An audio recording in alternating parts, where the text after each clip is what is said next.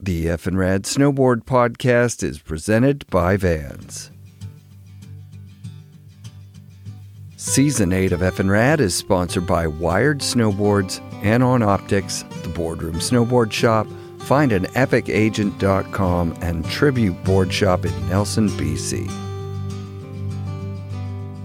This real estate secret could save you thousands. Never contact a realtor yourself. Instead, have Find an Epic agent refer you to proven local realtors. Why? We pay you from the commission the realtor pays Find an Epic agent for your introduction.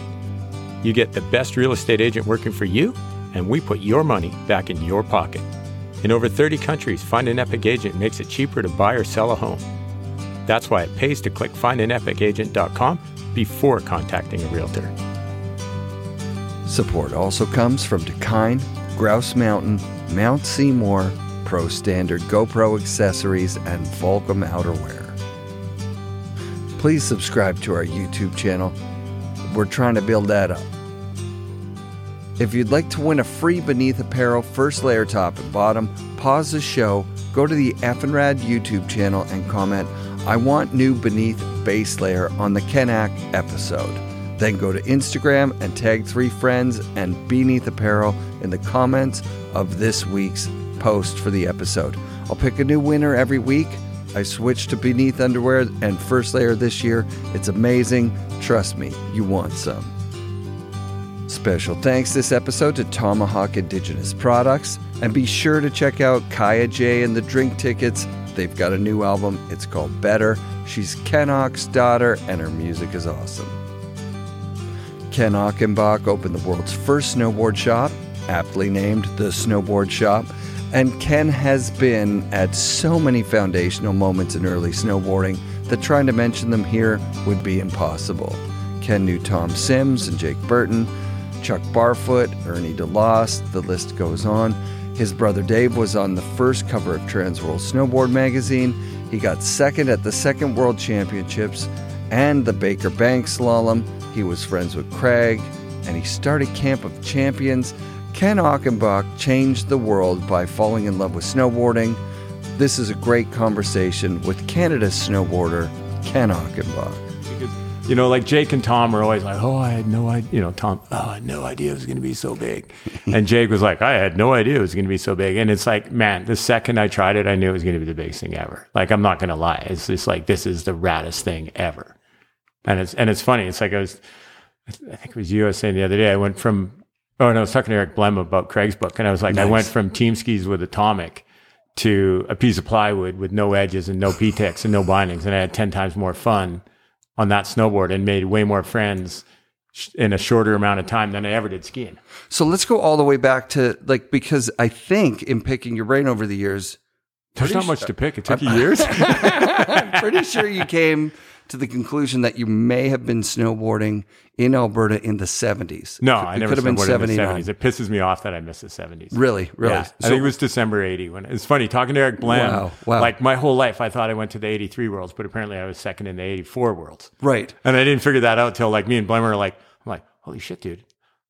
Yeah, I guess that was the second one. I wanted to pump your tires before we started this whole thing because you are a, a classic self-deprecator. You'll be like, ah, you know, I wasn't that good or whatever, whatever. When we're talking about snowboarding, Well, But- it's you know, it's that it's a low self esteem thing. Like until I did lens neural feedback, I could never claim anything ever. Right. Like I was super, you know, I still passed the buck nine times out of ten. But Sure. it's like, you know, doing lens neural feedback and finding out I had social anxiety and low self esteem. It explained, you know, a whole lot in my life on why I did things and why it was so easy to give up being a pro.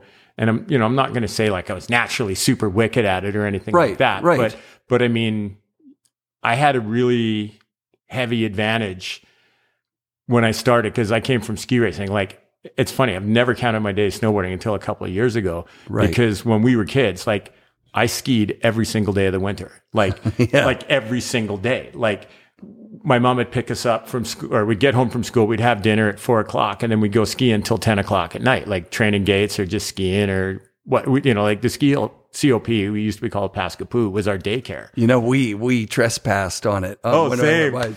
Check this shit out. I so I'm going with there a- in the morning. I'm going with a 19 year old kid across from Calgary to Banff because of Holy Bowly, which is one of the greatest events ever. And I'm sure you've been there, and I'm sure No, you know well, Crush.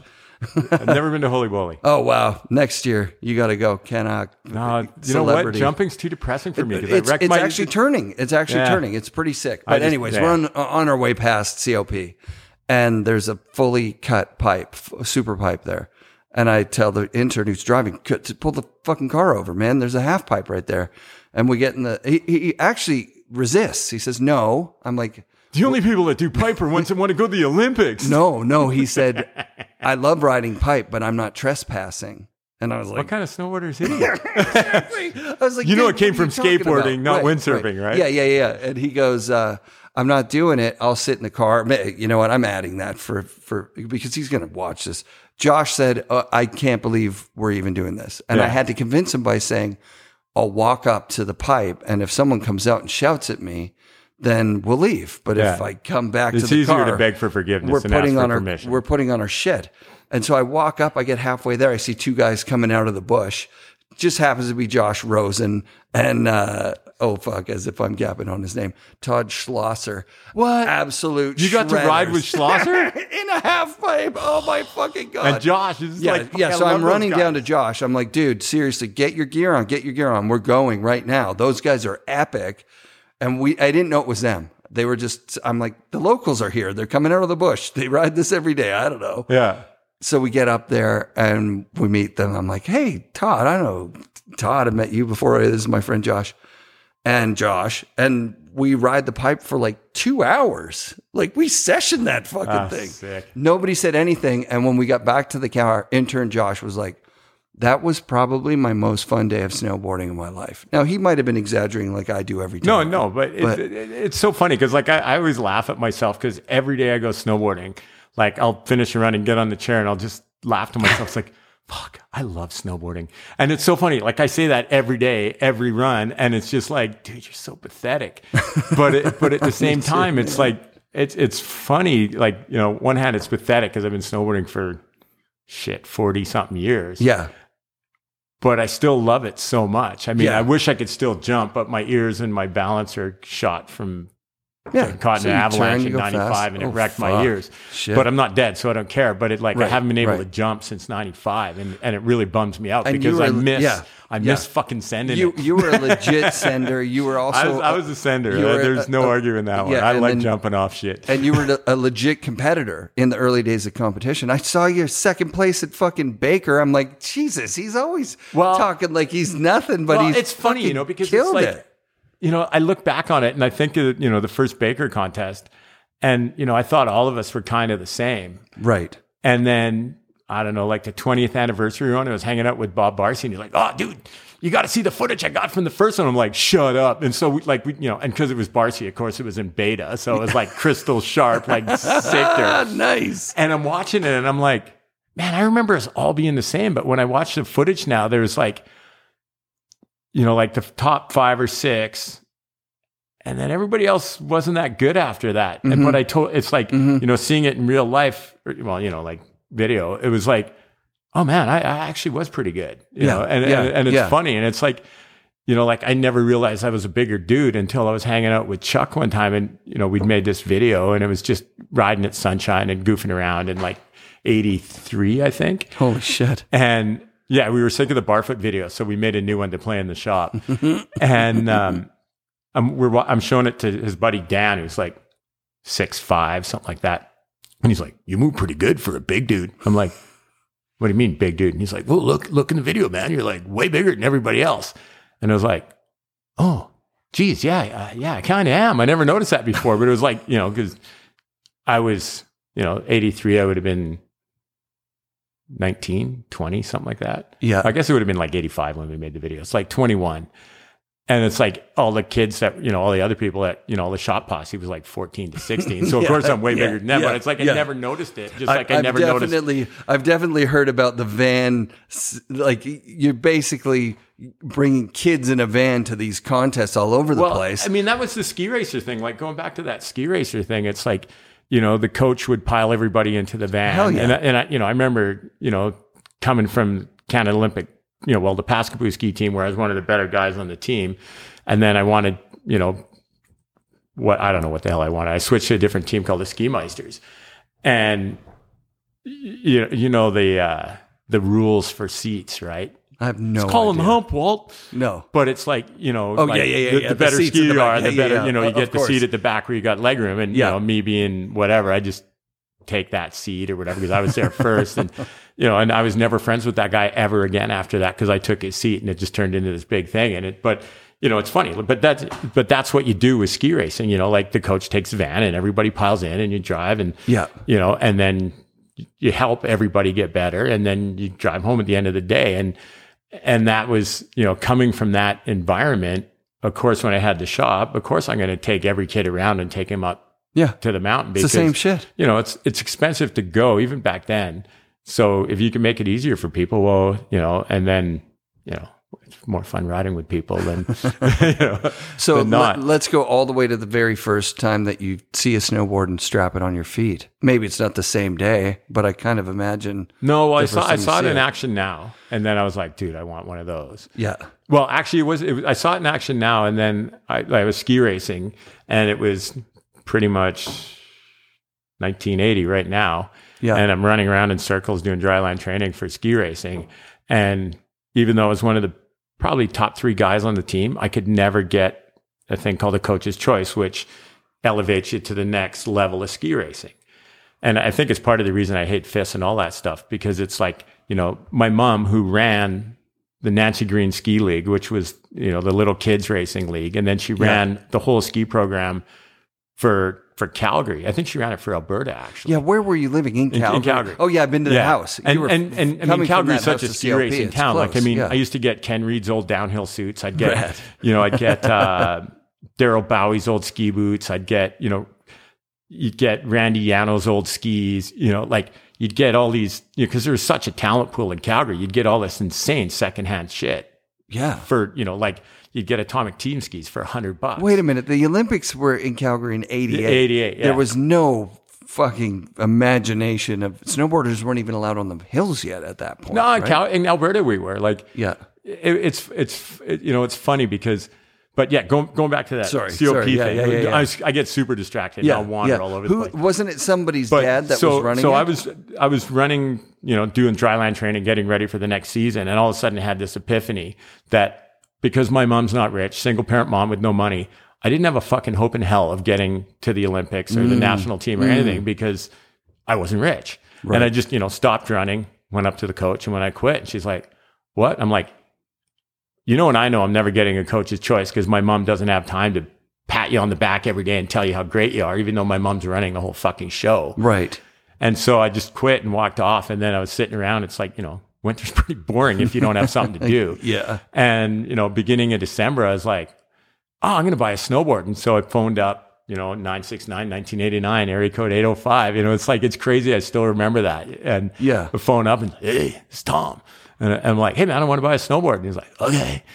And so I buy a snowboard and it comes. And, you know, it's funny. It's like, I don't even have to close my eyes and I can, I can see my kitchen or my mom's kitchen and me saying, Hey, mom, can I borrow your credit card? I want to buy a snowboard. Yeah. Buying a snowboard, it comes. I run across the street because we lived on a hill. Yeah. And, you know, I've been to the hill. back, back in the days, there was snow all winter. Yeah. And it was, I don't know, about a foot deep, pow, Yeah. grass, throw my feet under the straps and do a couple wiggle turns down to the fence at the bottom. And I was like, That's "Oh, it. That was Yeah. rad. That's it. And just like stayed out till, well, way past. I mean, it was dark. It's summer or it was Yeah. winter. It was dark Yeah. in Calgary Yeah. at three o'clock. So I stayed out past dark. It was three thirty in the afternoon. but uh, like just stayed out until I was worn my legs out. Right. And came back in and went, Mom, can I borrow your credit card? I want to buy six more of these because I know this is going to be the raddest thing ever, and I, we want we can sell them to other stores. So in 80, how that was old you? 1980. You're 17. So I was 15 because I wasn't 15. yeah. And and my mom like I still can't believe it. You know, it's like single parent mom, no money. Like she supported us by being a nurse and going door to door selling encyclopedias. Jesus. And, and it's funny. Like I was hanging out with my mom last week and I said, "Yo, mom, I can't believe how amazing a life you gave us from selling encyclopedias. Like how many doors did you have to knock on to to sell an encyclopedia? And like these are a thousand bucks in the seventies. Like Yes. it was, yeah. you there was financing was plans and the whole yeah, fucking it was shit. it was Yeah. And my mom goes, well, the average with World Book was five doors for every sale, and then she gets all super proud. She goes, "But my average was one point one for every two and a half doors, and it was just oh, like, oh, damn, Wow. like it, it was amazing. But Yeah. you know, So, she has that same that same well, I learned everything from her. salesperson Yeah. Oh. personality. Yeah, I learned everything Yeah. from her. Yeah. And so I was like, this is going to be the raddest thing ever. And so then I, I get the boards and they come and I go around all the stores. like, yeah, you should buy these. It's going to be. Nobody wanted anything to As do a 15 year old, first of all, Hi, can you want to buy a snowboard? My mom didn't give me no identification. And, everybody and says everybody, no. like Chip Wilson at West Beach, is like, why would I want those? And free, you know, He nobody wanted. Did he have a shop at that yeah, time? he had West Beach down on Eighth Avenue Mall. So he. This is like a few years Yeah, into he was his selling volleyball. shorts, Yeah, he was selling volleyball. He was selling volleyball stuff. Yeah. Yes. Yes. It was all volleyball stuff. I love you, Chip, but it was volleyball stuff. That's amazing. and, and and- but it was rad because it's like you know back then it was rad. Like I was super friends with all the all the people at West Beach because you know they were who I went snowboarding with. Like, Got it. I think I'm Jen worked there and this you know like all you know all these original snowboarders and then Funky Punkers was next door and What's funky? Punkers? there was this sh- store where you'd get white knockoff Converses and paint them yourself. Yep. And they gave me like I think like a hundred bucks or two hundred bucks to help me get to the worlds. So that's why there's a funky punker sticker on my leg in the photo. And It's fucking awesome. but it was like nobody wanted anything to do with them. And I'm just like, fuck. Yeah. I'm like, okay, well, I guess I'm gonna have to sell these myself. right. And so I said, Hey mom, can I, you know, turn the walkout basement into the snowboard shop? And she's like, or into a shop. And she's like, Yeah, sure.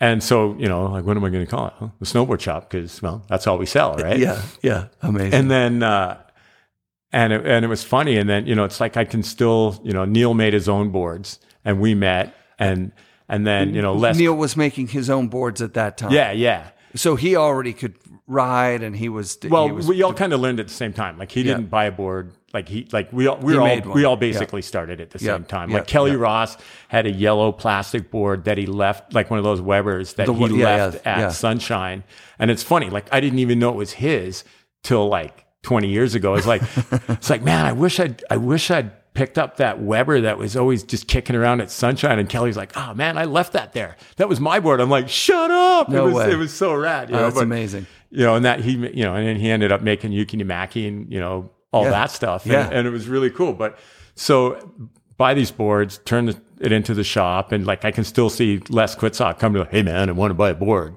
And, you know, or like Mark Fawcett phoning me up, like from Rothesay, New Brunswick. Yeah, I want to buy a board. And I sent him a board. And Are you shitting me? yeah, like just all these people. How would he get the number? How would he know? because because he we he- by then it was an ISM, so it wasn't as early as that, but it was just it was just really when you So to you took out ads. What, uh, like, well, no, I didn't take out like I took out ads in ISM, but Yeah, I yeah. mean, you know, the Tom Sims School of Marketing, like, hi, this is Mr. Johnson. Yeah, there's some crazy kids doing some wacky things on these ski board looking things across the street. You should maybe send out a photographer. and so they, you know, the newspaper would send out a photographer and Oh, end up on the cover of the paper. Uh, you know, happened. like, yeah, That's yeah. awesome. Like I just leaned this piece of plywood up against the fence and shoveled snow on it and just Right. made a Mark Gonzalez launch ramp to the flat on the other side. Totally. But it, it got me on the paper and Yeah. it helped people do it. And, you know, Yeah. and then I took a page from Jake where it's like, oh, you want us to do an ad in your magazine? Okay, the only way I'm going to do an ad in your magazine is if you do a story on snowboarding. Sick. And that's how I ended up being a photographer because nobody had any photos. So Right. I ended up taking pictures and, you know, one thing leads to another. And then all of a sudden, you know, you're this center of the universe for snowboarding. And it's funny. It's like, I, you know, like I've always had super solid pride in, in the shop. Like we fucking killed it. We were the best shop ever. Like ever. Sick. Like I remember going to trade shows and like other stores would follow behind us, like the girls that did all the buying for Zan- for would follow behind us to Yeah. see what stores, you know, like what booths we went into. Right. Like we had Stussy when like Stussy's mom packed a box. You know, like we got we we had Volcom when Rich was like, "Well, what do you need?" And we were buying, you know, we were getting it out of his one bedroom apartment, and it was funny. I saw him at at Trestles when I was launching Pro Standard with the grill mount. And like we were looking at each other in this bus up from the parking lot. I'm like, dude, I know you. He's like, it's Rich from Volcom. I'm like, dude, he goes, you're Ken from the Snowboard Shop. I'm like, yeah. I'm like, dude, congrats on Volcom. You must be in like a two bedroom apartment by now, right? Like it was, it was so, but you know, and then we had like fresh jive before everybody and we had New Deal stuff before everybody. Like we, Wow. had, we were the first store to bring, first store in Canada to bring vans in. Wow. You know, like I remember going to California and meeting with, um, what's his name, Van Doren? Steve. Steve. Steve going, Van dude. Doren, yeah. And, and it's funny when I read his book, it's like, Oh, no he's one- got a book. I got to read that. yeah, dude, it's so good. Uh, But it, it's wait. so funny because it's like I'm reading it. And it's like I couldn't figure out why he'd sell them to this 20 year old kid. Like, don't worry, just sell them to me. I'll get them across the border. And and when I'm reading his book, So you he was doing the same thing in. Mexico, right? Oh and it was just like it was so that's funny. And it's and so So do you get a mention in the book? There's no, no, like, no, I don't, that'd be who sick cares, if right? but I mean, yeah. it's funny. Like, so I, I clear customs with him. Yeah. And then, you know, we were the only place that had vans. And back then you got a binder that had all the colors and you'd custom order shoes and it Right. was amazing. But, Right. you know, like this Christmas, I was, I was in a van store getting some from, stuff for my kids. And like, for some reason, like it almost made me cry. Like even right now, like seeing this, this company that was a bunch of outcasts turn into like walking in this store and seeing 50,000 pairs of shoes Yeah. and like yes. like I still call you know like they're the There's I, like 10 I still call them stores. style Yeah. 98s. I can't remember what Yeah, they're called yeah, yeah. now. Like there's the classic high top or whatever. yeah, But it yeah. was so Style funny. just, 98s, like, right. like so proud that not that I you know you know like yeah I helped him get there for sure. Sure. But yes, just of course. like how awesome it was that we took over the world. Yeah. You know, like Yeah, a bunch of quote fucking skateboarders and fucking BMXers and Yes. fucking snowboarders Yep. took over the world. And yes. and it, it was just like it was crazy how proud I was. And like just like, you know, Vans. Love you guys. Like it was insane, right? Same, man. Do they they sponsor your thing? They sure They do, didn't pay me for that. This is just random. But but it was but it was but it, you know just things like that. And so you know was- and and but we were like you you forget how influential your shop is when you're doing it and how much Right. it means to people Right. when we were just making shit up every day. Like, like I went to Australia. Like, I love Midnight Oil. I can't even deny it. It's like favorite band. I'm a deadhead for them. We're 20 minutes in before you got to Midnight Oil. we made it a long time. And so they were doing six shows in seven nights in Australia, and they were Right. all in like theaters that where they recorded all the crazy live stuff. So I grab a buddy and we fly to go see these six shows. And one of the shows, you know, like I I wear flip flops pretty much all the time. Sure. And we go to get in the show, and it's like, oh, mate, you can't come in here. It's a classy joint. I'm like, dude, it's Parramatta Leagues. You got to let us in. and the guy's like, no, mate, you got to have shoes. And I'm like, come on. And then um, this guy's walking by on the inside, and he's like, oh, oh, let me see if somebody with the band can help you. What size are your feet? I'm like 11 and a half, six ladies, whatever gets me in, right? I don't care. yeah, sure. And so he comes back like 15 mi- minutes later and he goes, Oh, someone in the band had shoes for you. I'm like, Really? He's like, Yeah. So he gives me the shoes and he goes, At the end, just come back to the backstage drawer and we'll give you your flip flops back when you give us the shoes back. Like, okay, sick. Thanks, man.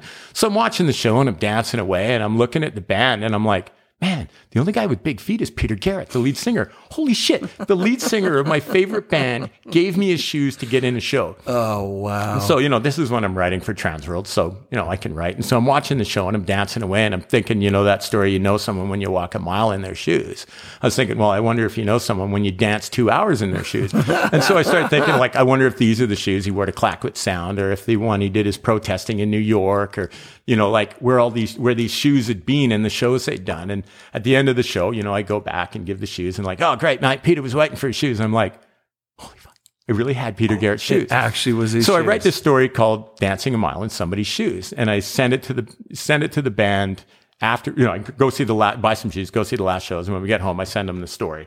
Yeah. I send it to their website with uh, at the end of it, it's like, oh, and by the way, we make snowboard videos, and you guys haven't had a video for a while, so I saw you're playing Vancouver. If you want, we'll make a video for you as a thank you for the shoes, right? Oh, my God. And you know, you send a letter to a website, dear Brittany, I Yeah, love you. yeah, like you're yeah, ever yeah, going to yeah, hear from them, right? yeah. Two weeks later, I get this phone call. Yeah, this is Gary Morris with Midnight Oil Management. Yeah, we love the idea. Yeah, we'll set up all the access. So we ended up making this video for Midnight Oil. oh, my God. But the funny part is, is it's like, you know, I saw him in 83 in Australia and they blew my mind. It was like the best show I've ever seen in my life. right. And then here it is. That must have been 2001. And so I'm hanging with the band after the show, and they were cool as fuck. It was just like, you know, thank God the band I worshiped for 20 years is Yeah, actually yeah, cool, right? yeah, yeah. And I'm and I'm talking to Rob, the drummer, and I'm and I'm like, I'm like, man, I'm so glad you guys come come. You know, it's like, yeah, I'm from Calgary. Oh, we're going there next. It's like, you know what the weird stat is? We sell more records in Calgary than anywhere outside Australia. And I'm like, dude, that's because of my shop. And he's like, what? No and I tell him the story about how the shop would play Midnight Oil all the time, would give kids a ride and all this stuff. And, you know, the amount of people that came through the shop. And it's just like, you know, the randomness of the universe. And then, Yeah. like, I don't know, I guess it's 10 years ago now. I was talking to Peggy from Transworld, who started Transworld. And she goes, Did you know your shop sold 20% of our first print run? and I'm like, oh, What? like, just like, Yeah. yeah. Atamakita, right? Like, just like my head exploded. It was, Yeah.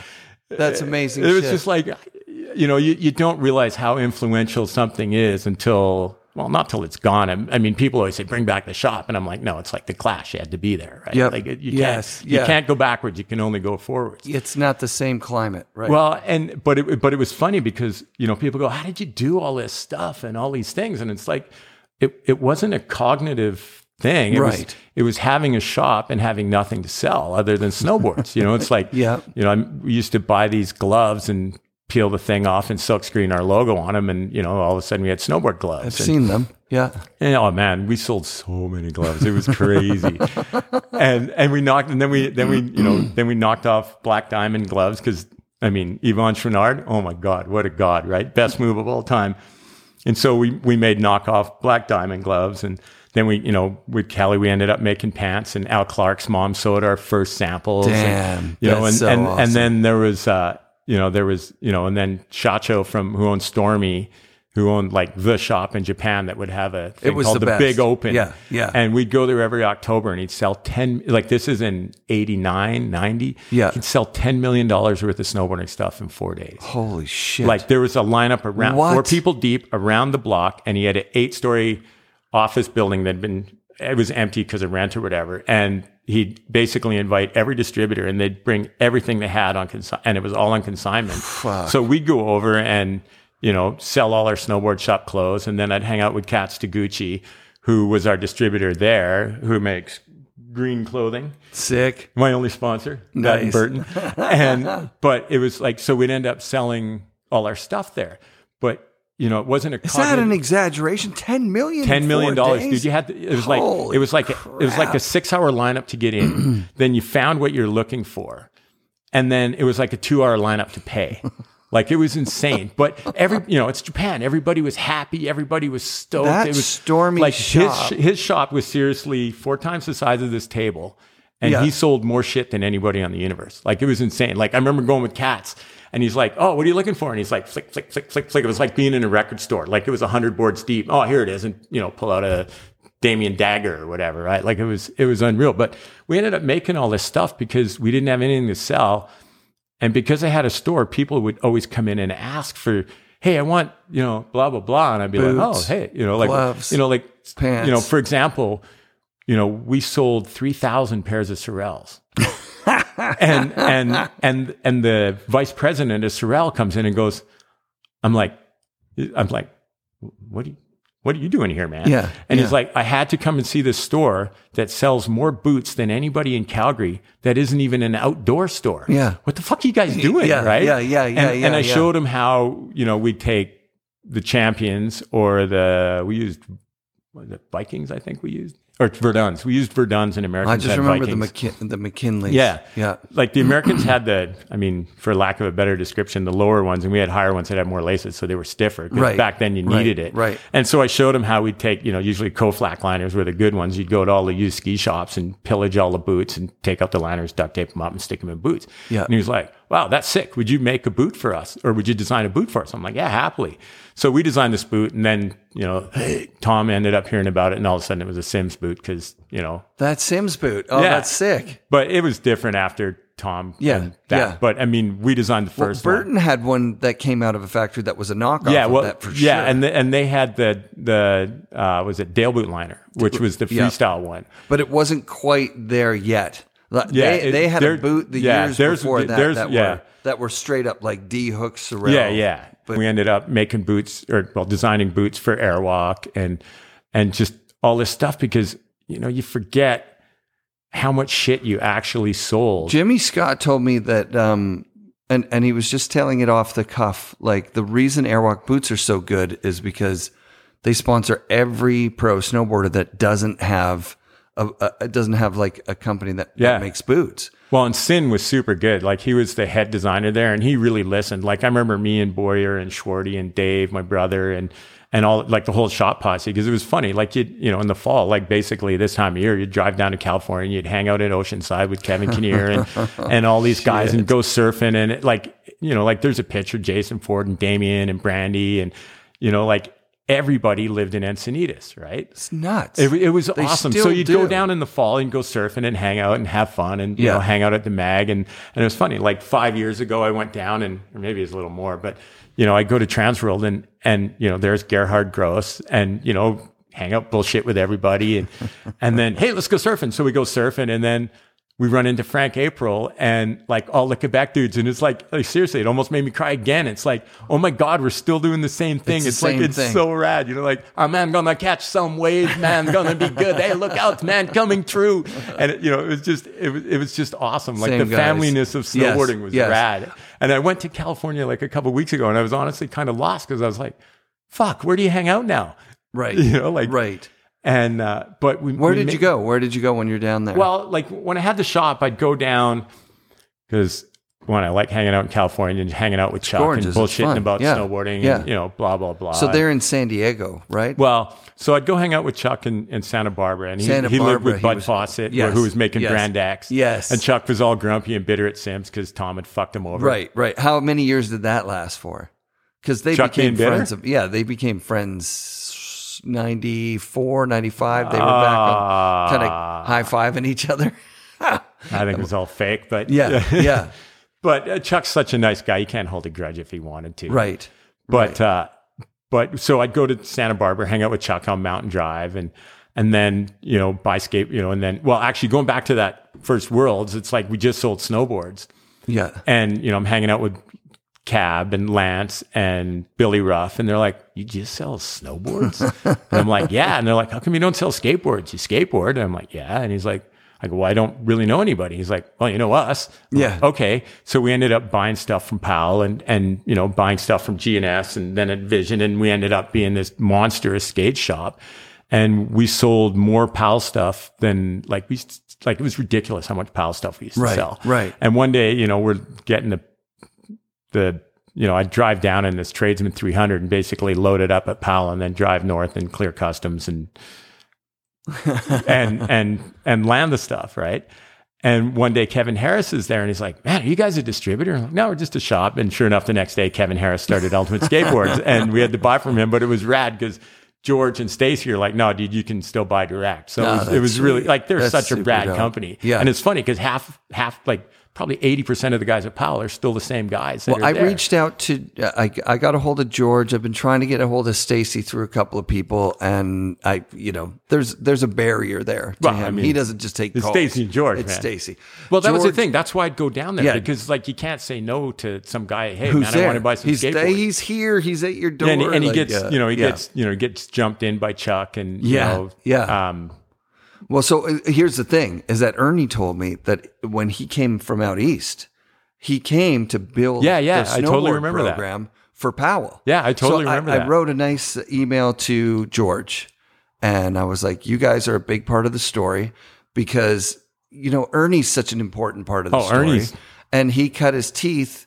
You know, before he met you, he was making boards. oh yeah, well, we used to buy a snow techs. Like was I, I drove out to during the transition to ski construction. Was right? it Albany? Yeah. Yeah. Yeah. Because Yeah. his snow had the worst were- burger of my entire life when Ernie went through that. Look at that. So George wrote back and he said, not interested in an interview. And uh, yeah, I, I remember it. There was something about the money. Like he, he said, like it was a money decision. We didn't go into snowboarding. yeah. But it's the best thing that ever happened because Powell's like to me the most, you know, like old school brand. It's like they were straight up legit. Like Vision was a money thing. Yep. You know, whereas Powell was a skateboard thing, and that's Yeah. why their dragon Yes. wheels now are insane. am I like right? he figured out how to make low what is it? High frequency, low skate. Like the tires are their tires, wheels are insane. Yeah. Oh, yeah. So did, is am I right on this assumption that Ernie goes there? He's making sandwich construction boards that it kind of like uh, not sandwich construction, but like plywood boards. Yeah, well, everything was plywood back then. similar to a skateboard.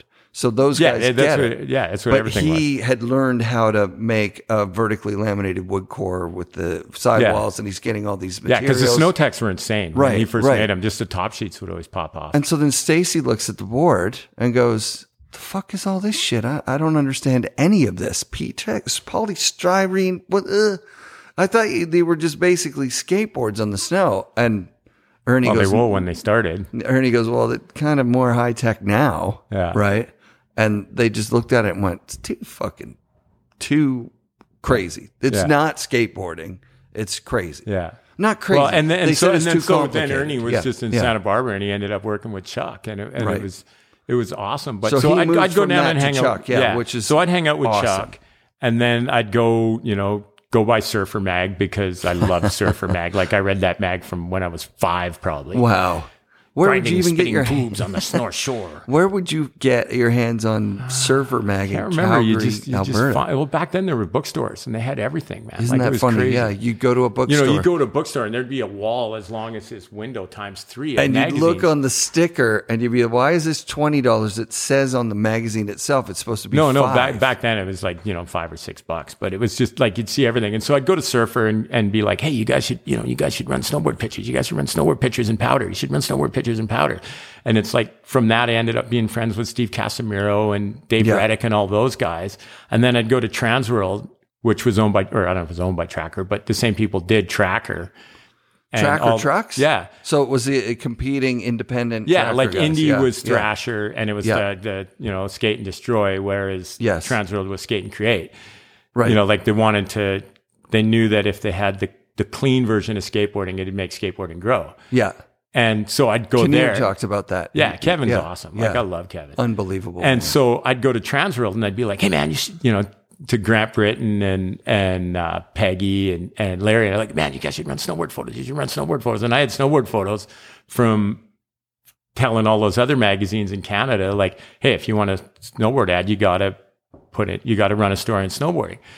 And so I had all these photos. I mean, I don't know if they're amazing or good or whatever, but they were snowboard them. photos, Some right? of them are good. Yeah. and uh, Lots of them are amazing. and so, you know, they're, ah, no, no, we're not interested. And then I'd go to GNS and buy skateboards and I'd go to Vision and buy skateboards and then I'd drive home and sell them all. And, you know, the old, the old days, you know, you'd write a check for way more money than you had. Yes. And it's like you'd hang out, everything would be mellow in California. And then you'd write that check for nine grand to Powell or 15 grand to Powell. And you knew you had like 800 bucks in the bank. Yeah. But the banks took like two weeks to clear an American Yeah, check. got- So as soon as you wrote the check, your vacation was over. You hit on the 15 and you just drove north. you got to get you fifteen grand in that and, bank and you'd go home and, fast. and I mean, this, Yeah. you know, my brother would work at the shop or my mom would work at how the shop. How many brothers are there? Five. Three. Three brothers. Chris, Dave, and Carl. And it was, Everybody was, involved at that uh, point. yeah, Chris never really was, but Dave was and Carl was, and Carl Yeah. worked a lot, but my mom was mostly. And I mean, the running joke was when I die on my tombstone, it's going to be Ken's not here right now, but if you want to leave a message, he'll be back.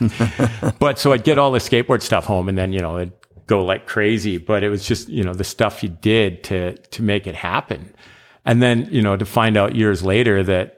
You know, and then a couple of years of this going by, and then you you know you go down there one fall, and you're like, "Hey man, run some snowboard photos, run some snowboard photos." And Peggy's like, "Oh no, we're gonna run, we're not gonna do that. We're gonna start a magazine instead." I'm like, "What?" She goes, "Yeah, all your hounding finally made us see that there's a a thing there." And I'm just like, Yeah, "Rad." And then they hired Kevin and Guy and and made this insanely fantastic magazine because Guy's like, God, he's such a good photographer. Like you look at his photos, and he could follow focus surfing, Yeah. and get ridiculously good shots. So I Yes. mean, snowboarding's easy compared to that. Yeah. and you You- look at his photos, you can and reset and- sharp yeah, corner to yeah. corner. Like, Oh, yeah. like so. Like I wish I was half as good as he was. I was just at Bud Fawcett's place. Yeah, he- the other god. What the hell, man? Oh man! Like, what the 500, hell? 5.6 Fuji 50. Best advice he ever gave me. My whole career is based on Bud's throwaway 500, 5.6 Fuji. 50. Thanks, Bud. Yeah. That that is one dude who is a generous human being Yeah. and just a wonderful person Oh, to hang Bud's, out with. I oh. Yeah, I we, a we went to France with Bud, and seriously, like the funnest trip ever. That's the last time I drank, actually, like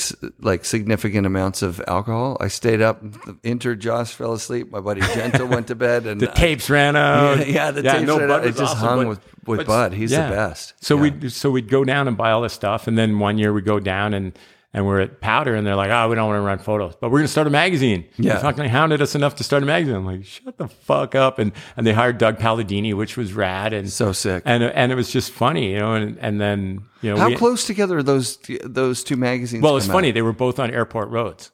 Right? But I mean, like, when does Cali one come out? and When does for the other? Surfer and Airport That's Road for fucked up. Transworld. It was like, That's, it was that's funny. crazy. Did they like? Did Transworld get two years on them, or a year, or something? Maybe a year or two. Probably a year. eh? Yeah, maybe maybe two. Well, not Kevin's- not that long. Kevin's story about uh, like the fact that the, here's this surfer guy, longboarder from you know, where's he from? He uh, north of Nobody knows. no, I think he. I, I, beach, just north You- of San Diego. yeah, like Encinitas or whatever. before Encinitas. I, I know You'd that. have to ask Todd Richards uh, for that. I don't know, man. One before Encinitas, two past. But he said, "Look, I know what I would do," and he got like this vision in his head of old surfing magazines before Yeah. they sold out. Yeah, yeah. He's like, nothing's going to be pay to play. Everything's going to be just shots of what's happening. Yeah, it- a young virgin sport that hasn't been exposed Oh, yet. it- like Kevin oh, was such the perfect amazing. dude for that. It was unreal because you know it's funny. Sometimes I get really sentimental thinking how lucky I am to have been at the start of two sports that were amazing. Like you know, like I used to ride vert on BMX Yeah. in probably seventy nine to probably eighty four. Yep. And I mean, I'd never seen anyone riding BMX on a ramp. And if we just, me and my buddy Jeff would ride our BMX bikes. You made it up yourself. Yeah, we totally made it up. And, you know, we'd ride our awesome. BMX bikes to the ramp and Yeah. skate. And then when we got tired of skating, we just started goofing around on the ramp and, you know, like just carving it in, in loops and then getting tighter loops and just doing a little bunny hop. And Totally. And then all of a sudden, a year later, we're like Yeah. two feet out on vert and then Yeah. 10 feet out on vert. And Yeah. it's like, like it's funny. Like I think about it. I've been bigger on a bike than I've ever been on a snowboard. On It's amazing. pipe. Like it's, Yeah. it's, but it was funny when I did camp because everyone's like, oh, you can't ski. No one knew I skied. Yeah. And no one knew that I rode vert on BMX. Right. And so we build this pipe and the skiers are there and we'd already kind of come up with the super pipe by then. And yes, Toyota, we made the first super pipe. and so I roll in on skis and, you know, to me, it felt ex- like this body position was exactly the same as riding BMX. So I'm getting a couple feet out and I couldn't even ski. And it was super funny. And Sturbins was like, you suck, man.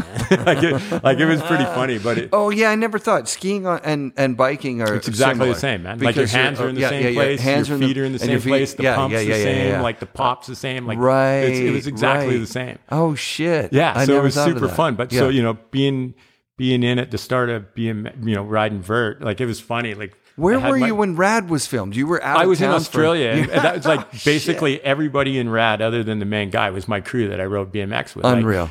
You know, Jeff Ingram, who I still talk to all the time, and Yep. Kelly McAndrew, like, like Kelly or Jeff was like the main bad guy, if I remember right. The you know, blonde funny? guy? I've never actually seen Rad. Bullshit. I've never actually We're seen it. doing a we're doing a rad screening. No, because it bums me out. It's like, fuck, why did I go No, to Australia? I could have it. been It's in that. hilarious. It's so fucking hilarious. You know, but that was my crew. And Yeah. so, you know, I Yeah. think about it's how epic. lucky I It's an was to, to I watched be in the it like start of that. three weeks ago. Yeah. I love rad. And then, you know, I had my ramp in the backyard, this quarter pipe. That was my grade 12 project. Rad. And, and there was this little old lady that lived across the alley and, you know, she was probably 85 and she'd sit and watch me ride BMX all the time. And, you know, I'd talk to her and she'd be like, oh, just in case, got to call the ambulance. And it was like, you know, like pretty funny. Thanks. And then I don't know, probably 82 or 83, maybe, or maybe even 84. The BMX action trick team comes to Calgary and does a show at the Stampede. Sick. And this is nobody'd seen Vert BMX until you know, like there was a few of us that did it, but you know, nobody public wise had seen it. right. And uh, the announcer's like, "Oh, yeah, let's let's talk to the crowd. Let's see what you think." And they, and out of this entire crowd, they picked this 85 year old lady who's the only person in the universe that has been watching BMX for like five years, right? Yeah, and they're like, "Oh, and so little old lady, what do you think of her BMX? What do you think of the show?" And she's like. I've seen better things across my back alley. Like best compliment I've ever had. It was it was sick, so dude. funny. But you know, to to ride that and then you know, like I could have gone pro at BMX. I'm you know, Absolutely. like I mean, foot I was yes. I, I was I know it's the best in Canada at vert till about '83, and then you know, and then, then I went snowboarding. I came back from Australia and. And someone had stolen my ramp and stolen my bike, and it was winter, and I went snowboarding, and Yeah. Didn't think now about it's forty it. yeah. years later. Right, right, right, right. But I mean, the feeling of an alley oop on vert on a bike to me is like one of the best feelings ever. Yeah, I've never done one. I, I'm not going to claim I was good. Oh, I, it was- I dude, it's tried. so fun. I tried. It's we so we stole wood. We built ramps, and then you know what happened to me is I started scootering because it was easier. We don't talk about that, man. but you know, and then to go snowboarding and then be at the start of snowboarding was, Yeah, you know, it's, it was unreal. And but that's what it's getting at. It's like so we, you know, we had a real advantage in Alberta, and you know, I don't know if it's luck or fortuitous or or whatever, but you know, when when snowboarding started, like I remember my first day ever at snowboarding in the mountains was my little brother Dave was in a ski race with Michelle Weagley, Mike and Bonnie Weagley's daughter yeah. who's the same age as Dave. And I was riding the T bar with Bonnie because that was like going back to that ski racing thing. That was my advantage why I was so much better than everybody in Canada by a mile is because I came from ski racing and I knew how to ride lifts. And so when I was mm. learning to snowboard, I could do laps on the T bar and laps on the chair while everybody else was still hiking because they didn't know how to ride lifts. Oh, right? right, So I got like so much more Yeah. vert Five runs to everyone. yeah, Ten runs to and- everyone. And, but I'm riding up the T bar with Bonnie, and it was like a knee deep pow day, and it was ne- it was never really an issue getting on the lifts in Alberta because they couldn't say no to us because they knew us all already. Like Right. you know, like Doug Lundgren's parents ran Norquay. My mom and dad used to be ski patrols. I used to be a ski racer, and we knew all the area managers. Like the area manager at Fortress was, you know, Mr. Steckel, and we ski raced with his daughter Heidi and his son Ward. And so, like, they couldn't kick us out because we weren't these yeah. aliens. No, I mean everywhere else, Yeah. it's like you've got to get Yeah, Jake to come and yeah, say like, well, these we, we had to do that a lot for a lot of resorts too. Like, I, you know, like I think of Jake and me out. were Right, he did the states and I did Canada. Yeah, And uh, but you know, so we got to ride Fortress, and you know, we had a f- you know, Jamie Salter claimed that he did that. fuck you, Jamie, Jamie. Jamie Salter said that he, he went across. I guess he would call resorts, is what he said, and say, "Hey, yeah, you know yeah, what? Okay, bro. and you sold the most freestyle boards too. I remember that. Dude, by the way, your interview was fucking boring. The only the only F and Rad podcast I didn't finish.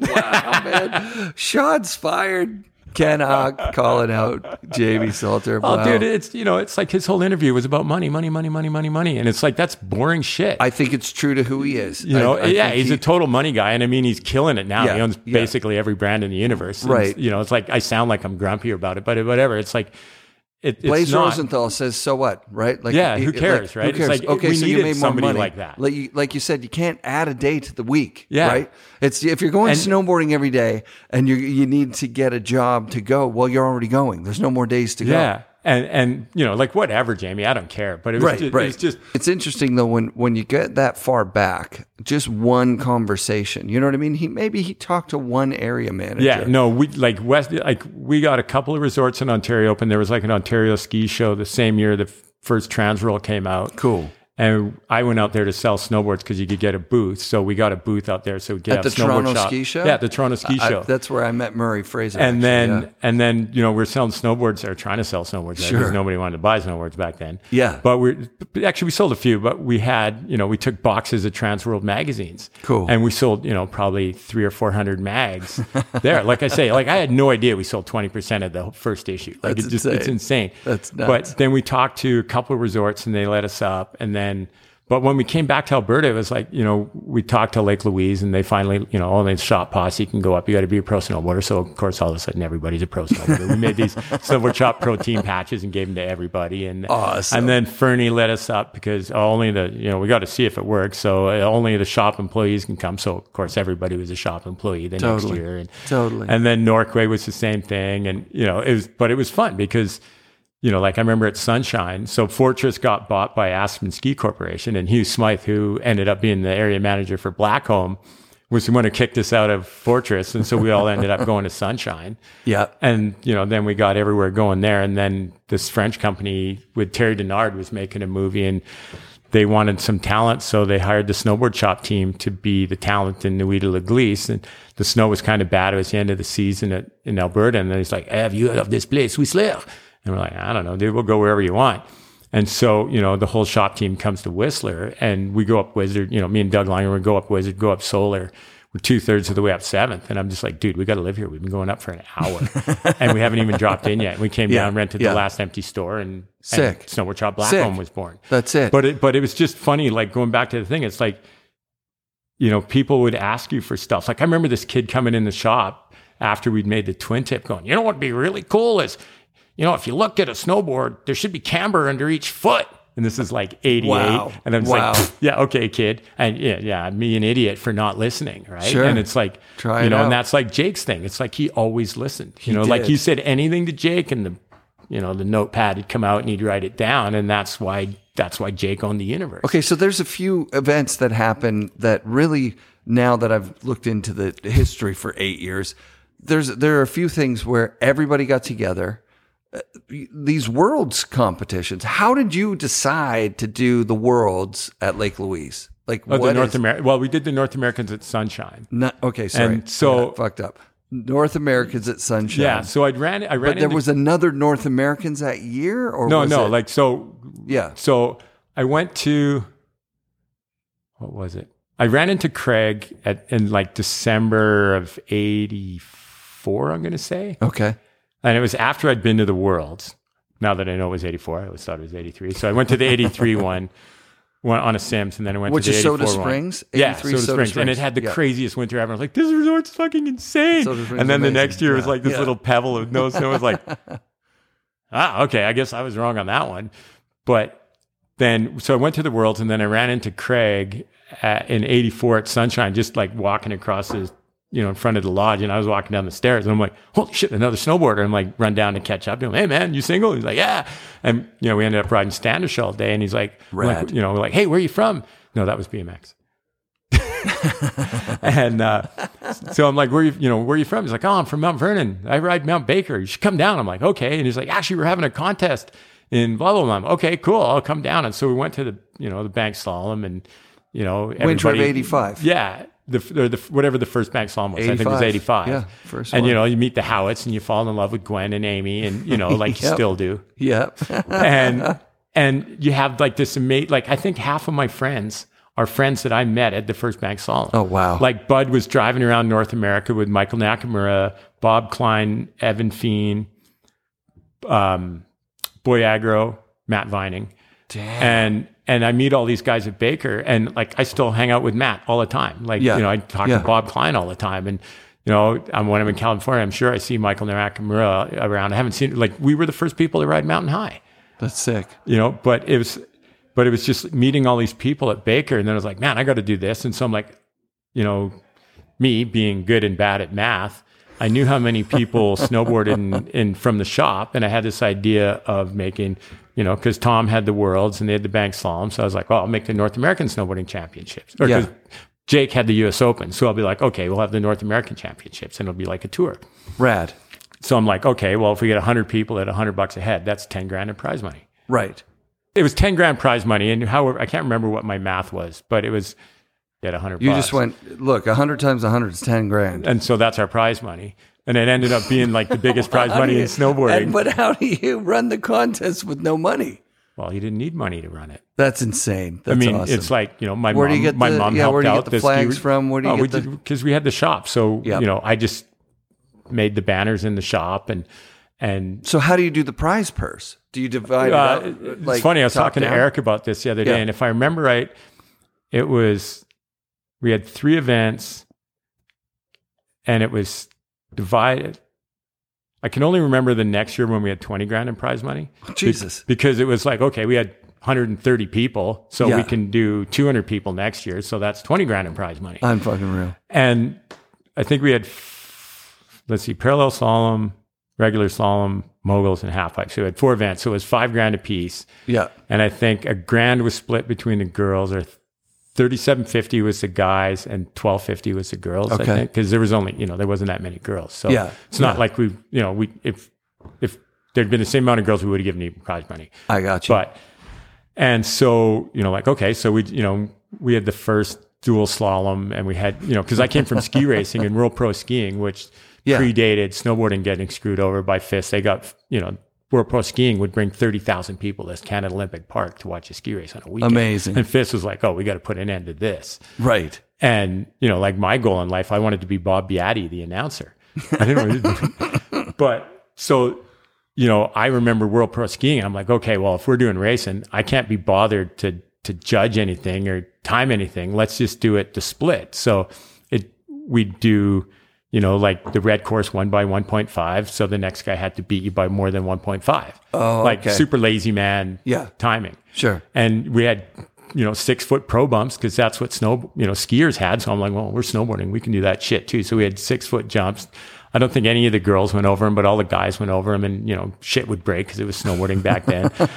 and then we had head to head half pipe, which I still think is rad because What uh, what the hell's head to head half? it was it was sick because it was kind of like brackets if you think about it. Like the first guy go against the second guy, and then you know red red guy or the blue guy won. Yeah. and then you'd, you'd go again, and the red guy or the blue guy won, and then you just keep going head to head until you had a winner.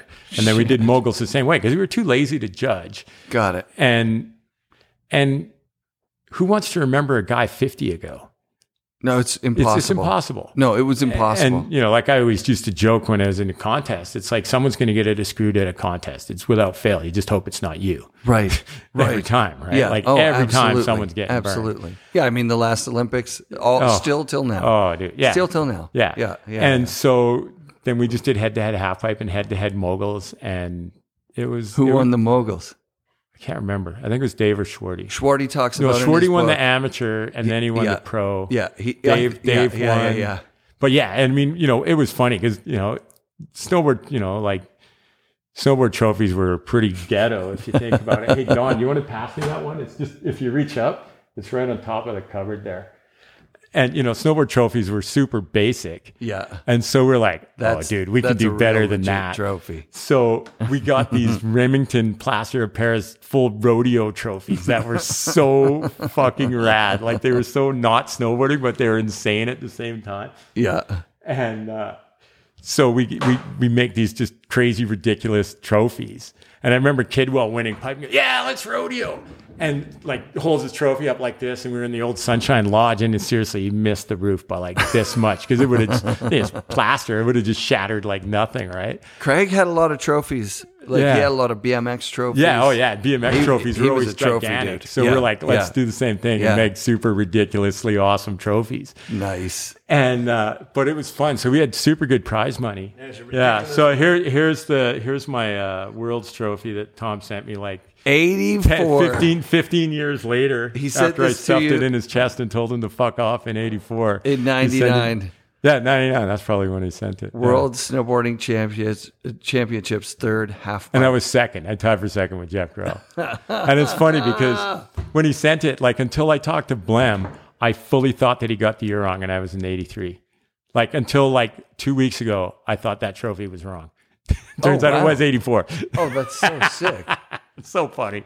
That's insane. Yeah. And I pride myself in having good memory for snowboarding because I've always felt that, you know, it's why online where I'm pretty quick to jump down people's throat for claiming shit because Okay. it's like, you know, like Tom Sims' whole thing was if you say it enough times, it's true. Yeah, yeah. know, I Chuck mean- said if you get it in print, it's true Yeah. too, right? Yeah. Chuck and, said you know, Tom I mean, said that. Yeah. You know, like I always joke, you know, I love Tom, but my joke is when Tom died, it's like my first response was, holy shit, he actually did something before Jake and Chuck that he can't get burned on. oh my god. you know, like harsh but funny, and you know, like you, that's the shit you can do with your friends, right? Yes, Like yes. if I didn't know Tom, it'd be totally dick, but Right, because right, we're friends, right. it's like whatever, right? Like when I die, I hope I, I have a joke. It's like if you call me a dick at the funeral, I'll give you fifty bucks. right? but you know, it's it, it was just it was fun back then. You know, like everybody, you know, Jose Fernandes and Andy Tanner came from Europe and. All the Burton guys came from the East Coast, and Tom and all those guys came from California. And You seem like one of the first international guys. Like, I mean, one of the guys that went to Europe, went to Australia, went to, you know, Yeah. just all over the place. Well, Because a I- lot of I always people are like in their bubble, right? Like Yeah, a lot of I- people stay close to home. Oh, I mean, California guys. part of it, you know, I always joke, uh, you know, the people you end up with as friends down the road because of weird things. Like, you know, I think about the first time we went to Europe. I wanted to go to Europe because of Greg Stump. Oh wow. Like, I don't know if anybody knows Greg Stump, Of but he's like he's the god filmmaker of back in the day. Like, Yeah. his he was the first guy that figured out how to bring music and skiing and Did he narrate? Is that his voice? Yeah, yeah. He That, narrated that like he was voice. Yeah, Yeah. you know, Trace Worthington doing a whirly bird. But but Yeah. his movies were super good, and they, They were to so Chamonix good. and Yeah. Les Arcs for speed skiing. I you know, used to watch start me those. up. I, like I hear I used start to watch those when I didn't even snowboard. Yeah, yeah, and I didn't even ski. I just Yeah. found them like it was like world travel. It was yeah, like fun and exciting. and you know, and Stumpy had this this flavor that was insane. I hate that fucking goofy. And uh, and uh, but He did. He had you know, and you know, like vibe. I hear "Start Me Up," and Yeah. it's like you know, when I did camp and made my movies, I was I'd always tell everybody, it's like, look, the music is as important as the images, 100%. because you have to find music that people might not know, so that when Yes. they watch the movie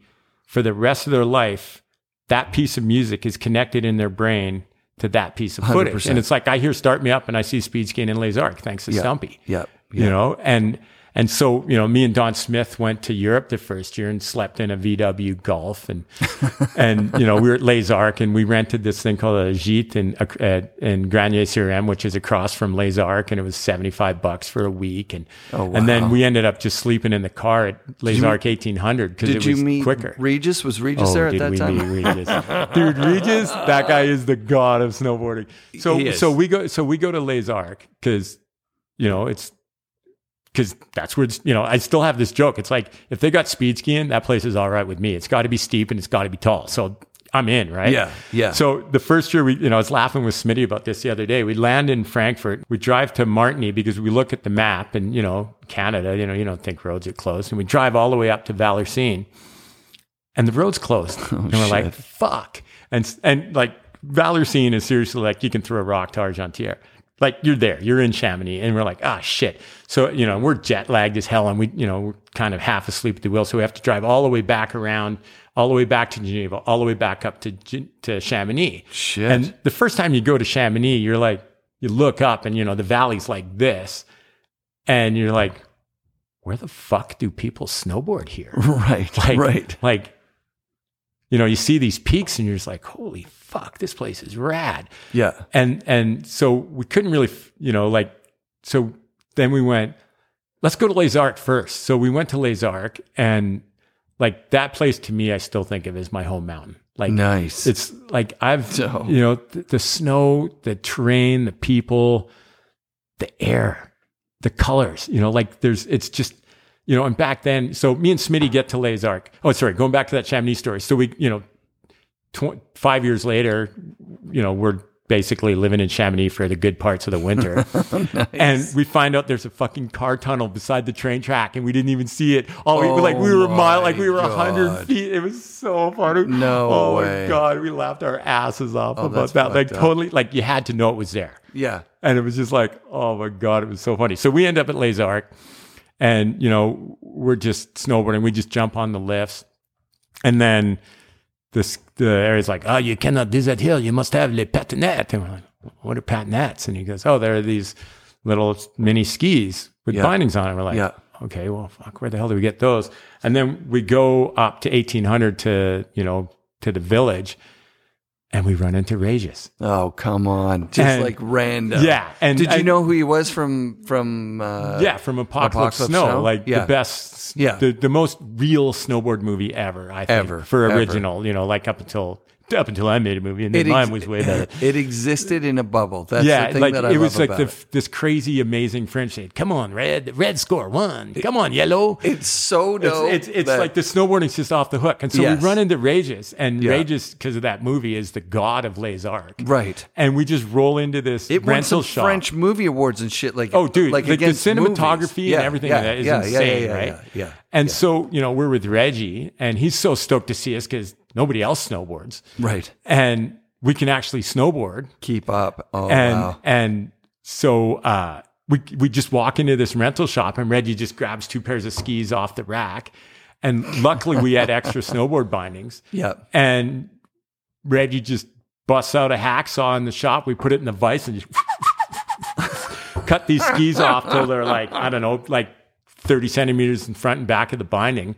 We throw them in a backpack or screw our extra snowboard bindings on, and then we go ride. And because you know he's Reggie, everybody knows him, so we just you know we followed the letter of the law. We had our patinettes, but you know, the lifty knew we could ride without him. So we just throw our backpack with the patinettes onto the chair in front of us and just let it do laps. And, and, and we just, we just lap this place. And I mean, Les Arcs to me is like, God, the, the, the terrain, you know, and then we ran into Valerie Blanc, who's the, the guy who started, uh, who started Les Arcs, who had the vision in Yes, 1968 yes, and yes. built this entire place. His Rad. daughter basically ran the PR and I mean, she's just amazing. And she hooked us up with tickets and, you know, the, and well, the first year she didn't, we met her the second year and like every year we went after that, she's like, you know, we back, you know, cause by then there was magazines, we'd get a story on Les Arcs in the magazines.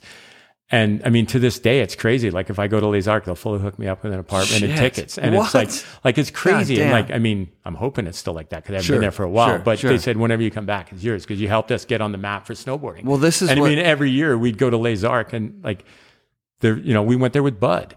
You know, Oh, and it's just oh, like the the terrain, the snow. Like there's something there, like 15 centimeters, centimeters, 15 centimeters flows like like as a photographer, like you kick it up and it flows like 50 centimeters. Yeah, It's insane. yeah. And then you know the valley. You know, there's 7,000 foot valleys, and you know you see the different gradients of blue from light to dark, and and just you know, So yeah, just- you are it- this guy. You are the you know, and so we're going to guy Europe, and that's going to Europe. Yeah, and then, you know, then did we you make go to Australia. Did you do an so I went summer? to Australia in '83. Okay, hold on, hold on. So we've we've been talking for an hour. We've done. We haven't- we haven't even got to And we 83 ha- yet. We're in eighty three still, which is sick. I'm I can, and I talk it's forever. yeah, pretty sick. So I would like to do a quick thing because for me, I'm starting to get access. I'm following in your footsteps, and I'm starting to get invited places no, it's well, dude, you're the that man. I can. like, Like, I I've ridden your- Whistler with Ken Achenbach. That, that's a fucking bucket list. I want to ride Arcs with Regis. Oh, dude, just, let's go, dude. Like so, seriously, like, okay, get, let's do let's do. come on, one. Red, let's go. Let's do a few few of these bucket list Yeah, things. yeah. Where else do we go? Chamonix. we got I've never been. Who's there? Well, you got to go to the Chamonix, with Who's with Chamonix? Eva Sandelgaard, Okay, who won the Verbier Extremes pregnant. sick. If I That's got beat sick. by a pregnant girl, I'd just quit, man. yeah. Like, to, well, it's funny, you know, like so Baker with who? Baker. so Baker with Craig. Like, I couldn't go to Baker for years Okay, after so he got Fulton. murdered. Yeah, And Fulton and Ba- Baker with Fulton now. Like who? Oh, I have ridden Baker with yeah. Fulton. That's insane. Yeah, I or Baker with Carter Ranquit. and those guys. And Never ridden with Carter. Never know, even seen him in real life. Like I mean, I think it's funny. You know, you look back on Dano. however many years of snowboarding, and I think my favorite day I've ever snowboarded was one day at Baker with Damien and Flynn Seddon, and it was like this deep day. And I don't know what it was, man. I was out jumping Damien, and Damien was killing it, and Flynn was killing it, and like we're we're jumping these fucking thirty footers to like a pinner landing in between Sure, trees and sure. shit, and just You're like, on I- fire. yeah, it's like the best day I've ever snowboarded in my Yeah. life. I know I'll never snowboard that good ever again. And like, I still, I did this one thing, and to this day, I still haven't figured out how I did it. It was like I watched a skateboarder hit a bowl, and it's the only thing I can think of that comes close to it. But it's like there was this bank, and I kind of ollied, and you know, this is like 85 or whatever, and sort of go for a book bag, and my board catches this snow and just basically does a carve like this. Yeah. And I end up going back out the way I came in the distance of this table. wow. And it was just like, and then of course I spend the rest of the day trying to do it again, and I've never been able to do it since. Did you come out backwards or no, forwards? I came out forwards. Like I was just- going in, I, I was going this way, Yeah. And then you know go for the good old book bag. So your board's upside down, going this. Yeah. And it caught in the snow and just went and, and spun around the other way, and I, I came out going forward, going the other direction. That's it was like. I don't even know how I did it. It was just like, okay, that was the sickest thing ever. Or like, So you know, where are these other meccas? I would say, okay, listen. well, I'm- Japan, I- okay, anywhere in Europe. before we get to Japan, let's stay on the uh, in North America. Mount Hood. Who's your guy? Rob Morrow. I think riding. Mo- Oh, that sucks. Uh, yeah, but riding with someone who was there before everyone. No, I'd is- go to I'd go to. Bachelor with JMO and Yeah. and, and Rob Morrow. Like it's funny, like Bachelor Rob Morrow, like his guys. turn, like Yeah. if you know you're not going to be in front of Rob. No, he's and so it's like. I, you know, same with Seth Wescott. Like I could follow Right, behind, well, right. You're gonna follow behind him anyway because he's so fast. but Yes, it's like I could yes. follow behind those guys all day long because you watch him turn. It's like Rob has this totally different "don't bend your knees" turn where he kind of like his body's in front of his board, and then as he goes through the turn, it somehow whips it so his board's in front to build speed. Like I, I've watched it, and I don't even get how he does it. And it's like you So know, where in Tahoe? Rob fucking Morrow. you know? Who, who in Tahoe? And then- that's the next step down. Or And then let- JMO, like Yeah, a bachelor yeah, JMO. Is like the, like JMO saved me from snowboarding. Like you know, I went heli skiing. Does he have? He's got a radio show. Yeah, in- he's got a- Bend. I'm going to go do his radio show. He's going to do this. on Yeah. digital radio. Yeah, we're going to do both. We're going to go Yeah, back yeah, and forth. JMO's Yeah, awesome, dude. Yeah, I'm going to do that. You should come on that trip. That would be a Oh, lot I'll, of fun. you, you know me, dude. We I'll should get do it around the Dirks I'll get in a car with anybody. I don't know why I haven't been sexually harassed yet, but I've been getting in cars with adults for a long time. So then it's north, north. So, like, I think What's I think? Bridgers. Like, I always Yeah. joke everywhere with everywhere that starts with B is the best.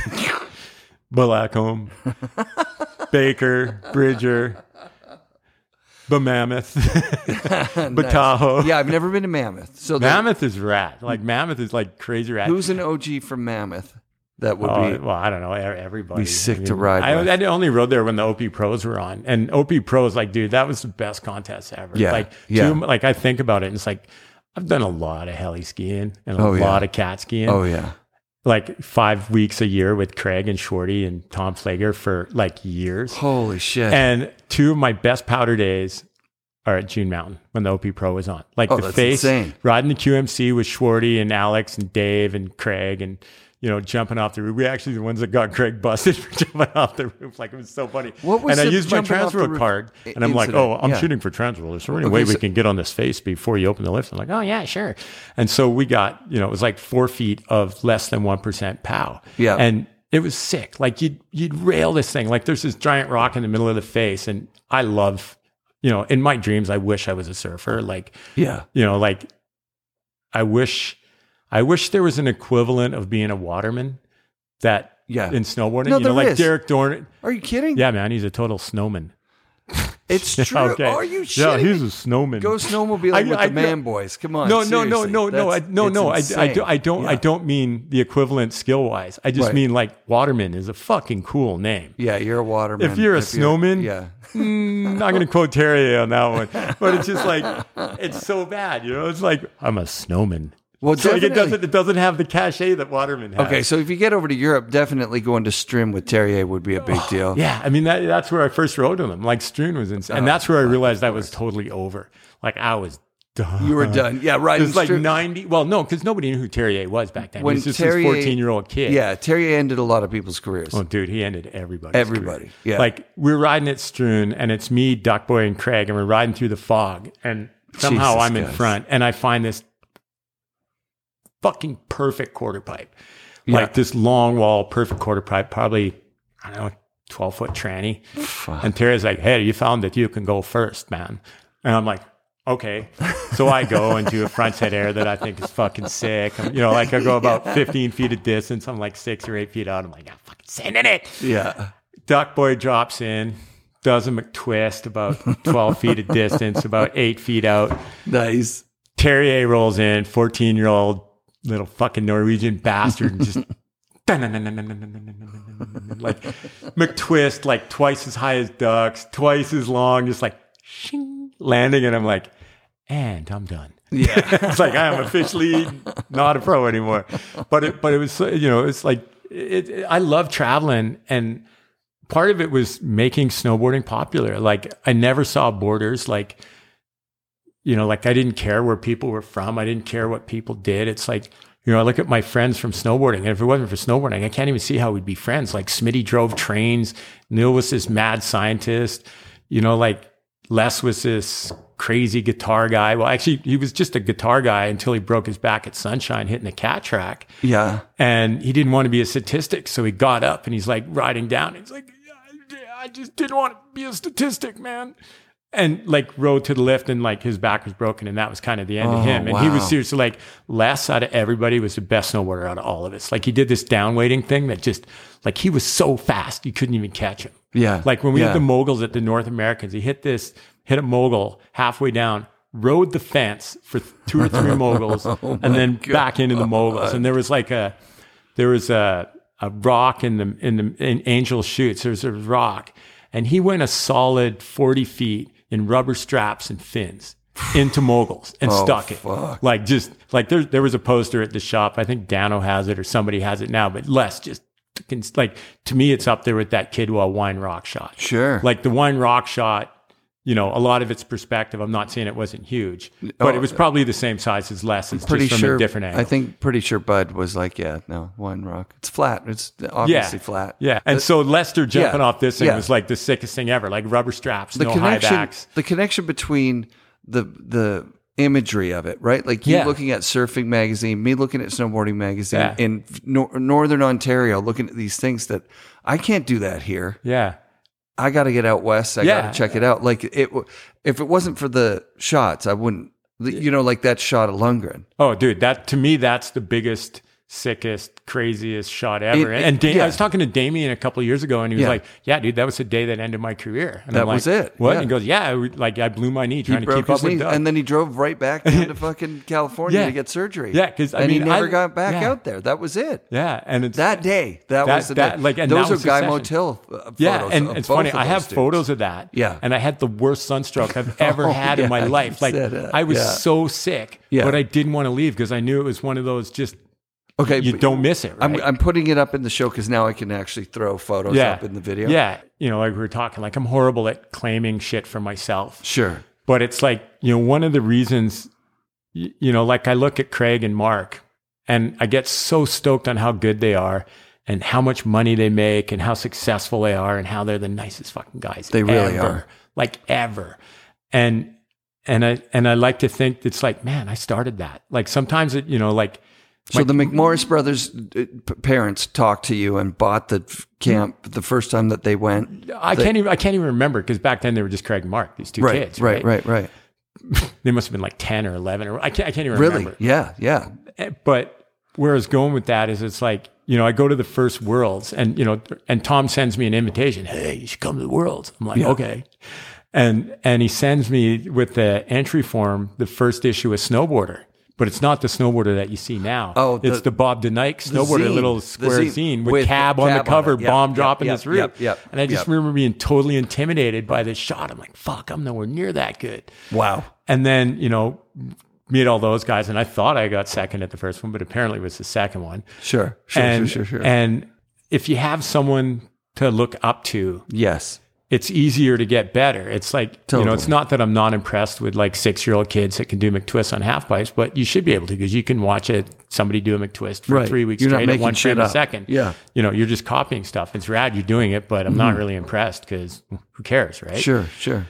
but it's like you know so we thought stuff up and then you know to get sponsored by the shop you had to be better than me and so you know then we end up with you know Warbs and and Dave Oof. and Boyer and you Oh, know then you had to be better than them Yeah. and then you had to be That's better than whoever bar. the next Right, one was And, right. you know I, I remember pros from California coming to ride Lake Louise and they couldn't even ride the Summit T-bar Right. like they're falling down they couldn't even snowboard Right. and then, Right, you know, right. you look at, you know, like I remember Warbs. I think to me, I think he was the guy who invented the cheese wedge way back Yep. because there was this little tranny on Standish. And I remember riding up the chair one time and I'd see this little cheese wedge that was seriously like maybe as wide as a snowboard and about this big. Yeah. Like 15 feet back from the lip. And I'm just like, you know, because back then it was just like, clunk. Yeah. And I'm like, what the fuck is that? And then I see Warbs just hit this thing and just go ding, gap the flat and hit the tranny. And it was just like, oh. you know, like it was like, it, Yeah. it was like, to me, that was like one of those that changed snowboarding. Yes. You know, like Damien chucking shit off cliffs. He started, the backflip big off the mountain cliff is insane. Yeah. you know, and, yeah. you know, things like that. And it's Yeah. just, you know, You've been there for so many things. We started at that, and we should probably end it here because we're already an hour and a half in. yeah, whatever. Just cut it and send Well, it wanna another one because we're rolling. Yeah, dude, we can gotta keep doing Dawn. this. We can But keep gotta doing get this. Dawn. We'll get Dawn on here Yeah. while we still have some light. Yeah. Um, fucking thank you for everything that you've given to snowboarding so generously. I haven't given anything to snowboarding. Right, like- they gave me everything, man. Right, right, right. Exactly. And I, th- I think that's the, uh, you know, the spirit that I'm looking for with the podcast is, you know, we got they have the Craig Award at the at the Baker Banked Slalom. We need to have a Ken Award for something. You know, Being a jackass that tells bad jokes. sure, exactly. yeah, yeah. We need it. I'll, you I'll. I'll make something up for the show. It's, it's funny though, you know. It's like, Someone who is enjoying it more than everybody else and just doing it because they love to do it. Well, it's, it's funny, you know. It's like I've always joked that I never wanted anything for snowboarding because I already had everything I wanted. Yes.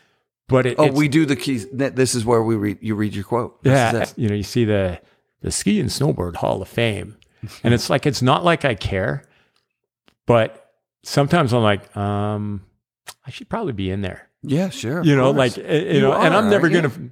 I'm in this Transworld Snowboard Hall of Fame. I'm Yeah. in that one, and that's the one that matters. That's to me. the one that matters. Yeah, that's the one that matters. Yeah. What's but the it's- other one? Well, What- it's just you know, like the the other one? Canadian Ski Hall of Fame or some of that shit. And, it's, Oh. and it's not like I care. You know, I'm, I'm going to. it's- I'm it's going like- to Vail to the. Uh, but it's like the Ski and Snowboard Hall of Fame, Yeah. or Ski and Snowboard World Ski and Snowboard Museum. I'm not sure. Trent Bush is. yeah, Trent's the man. He's the man. I love He Trent. is the dude. man. Twist clothing to this day was the oh, best yeah, shit ever. It was the fucking best shit ever. hundred percent. yeah, yeah. But and it's, he- it's, he's like, it's, he's it's so not dope. that I want any accolades for it, but it's just like if you're putting people in, I should be in there. Yeah, yeah. totally. like like uh, I remember this Powder magazine quote when they were interviewing Pierre, uh, Patrick Vallençant, this Yeah. steep skier, and the edit- editor's like, "Oh, we want to talk about this," and he goes, "If you want to be talking about steep skiing, you want to be talking to me." and it was like it was so rad. That's epic. But it's like, yeah, it's like I always, I always, I had everything I ever wanted from snowboarding Let's because do- I learned in ski racing. Let's do the keys quote because that's my. Uh, you, Yeah. you read it for me, and it was motivating for me to hear it again now. Well, and and it- I've heard it before. you know, like I bet you 10 times a year, if not more, I'll, I'll randomly run into somebody and they'd be like, oh, dude, that Keys reality story changed my life. And it, and it, you know, it's funny and you think about it and like it happens all the time. Like it happened two days ago. I was at Home Depot in Squamish Yeah, and I run into this guy, Joe Patterson, who worked for me as a bike coach at camp. And he's like, sick. dude, that story changed my life. I'm like, dude, you're a biker. He's like, doesn't matter, man. The, the message is for everyone. And I'm It's like, oh, right Yeah. on, man. Like, Yeah. but it makes me really stoked that it resonates with so many people. And like, you know, I think about Craig saying that it's his favorite piece of snowboard riding ever. Wow. It's like, you know, yeah, man. yeah, You know, like That's I don't need anything else. I yeah, got that from Craig. I'm it. good. And Mic drop. yeah, and it's it's but it's it, I don't know. It's just you know the one I- you know if, for the person enjoying it more than anybody else. I think you got to give JMO. It should be the JMO award because he saved me. Like I'll fully admit it. There was a couple years when I didn't ride that much because I'd been heli skiing and catting and all that, and you know, oh, I got to ride chairlifts and blah blah blah. So you you know you still love snowboarding, but Yeah, you forget. You know, like the snow is what changes your excitement, right, and right. Yeah, And- and yeah. which is yeah, fucked. Yeah, yeah, yeah. and and JMO came up, and you never say no to JMO. And you know, it was raining. It was knee deep pow. It was wind blowing rain sideways. It was like the shittiest day you could ever possibly imagine. Yeah, But JMO was like, "Come on, let's go!" And and you know. Thanks to Bert, you know, you got your AK stuff that doesn't leak and, you know, you got a good snowboard and you got your One Ball Jay wax and Hell doing yeah. my shout outs here. Going You know, you're doing your Yes. wax, you got your wax, right? So me and JMO are riding and it's, we're having so much fun, dude. It's off the hook and we're laughing our asses off. And it, it just, it, it reminded me that snowboarding isn't the riding on snow. It's the hanging out with all your friends and Oh, bullshitting yeah. on the chair and Oh, yeah. mocking each other and shit talking and totally. Being stupid and then oh hang on we got to ride some more and then you ride down and then you get back on the chair and you shit talk some more and Totally. and it, and it's like it reminded me that that's what I actually love about snowboarding. I mean I love you know I still love pow more than most people Yeah, and and you can see if it's Yeah, a good day when you wake up here. but it's it's Oof. just so it was it was just so rad. So thanks JMO you saved my life. I fucking love that guy. Oh he's the man. So do you want do you want me to read? Yeah, I'm gonna move the camera, and this is gonna be a one shot of you. Ah this is fine. I'll just because you gotta get the background dude. No, this will be. This is awesome. It's kind of funny. So this is Keys to Reality. I wrote this for Transworld in 91 or 92, I think. And it's funny. I never realized that my column, So Anyway, was actually the longest column in the history of snow, in the oh, history of Transworld. I had no idea. I just made up bullshit every month and Yeah. it ended up being forever. So this is called Keys to Reality. It's kind of funny how you can go from walking around with nothing but lint in your pocket and being totally stoked to walking around with a pocket full of keys and being totally bummed. It starts out simply and seductively. I'll just get this car so I can snowboard more. Wrong. Anything that lets you snowboard more is a scam. It won't let you snowboard more because you ride every day and a car can't add days to the week. I'll just get this little night job so I can buy gas, you hear yourself saying. There's another key. Then your job starts making you miss sleep. So you can't snowboard as hard or as long as you need to, or as you used to. And you need stuff to wear to work. You need a place to change and store your stuff. Now you have an address. That's another key. Soon you have a day job because you've got not making enough money at night. The keys start adding up. Now that you have a job, girls know you're not a total loss, and you have a girlfriend and she wants to hang out with you some of the time. So instead of going boarding all the time, first she gives you the key to her heart, then the key to her apartment. There's two more. You can't give her the key to your heart because snowboarding put a combination lock on it, and only your snowboard knows the number. Now you have a bunch of keys in your pocket. They're high maintenance items. You have to take care of them. They're weighing you down. Snowboarding is slowly just slipping away and you don't even notice it. One day, cruising to your full time office job that you had to get a few years back to make payments on all your keys, you drive past a guy in the corner with his thumb out and a snowboard under his arm. While speeding by, you start thinking about the guy you just passed. He looked like you used to, snowboard and nothing else. As you pull into the parking lot at work, you can't get the hitchhiker out of your head. Your mind keeps wandering back, pulling all the keys out of your pocket and jingling them. You think about what you really want from life. Running back to your car, you reverse out of the parking lot and you squeal at Rockford in the middle of the four lane highway. You've got to get away from your keys.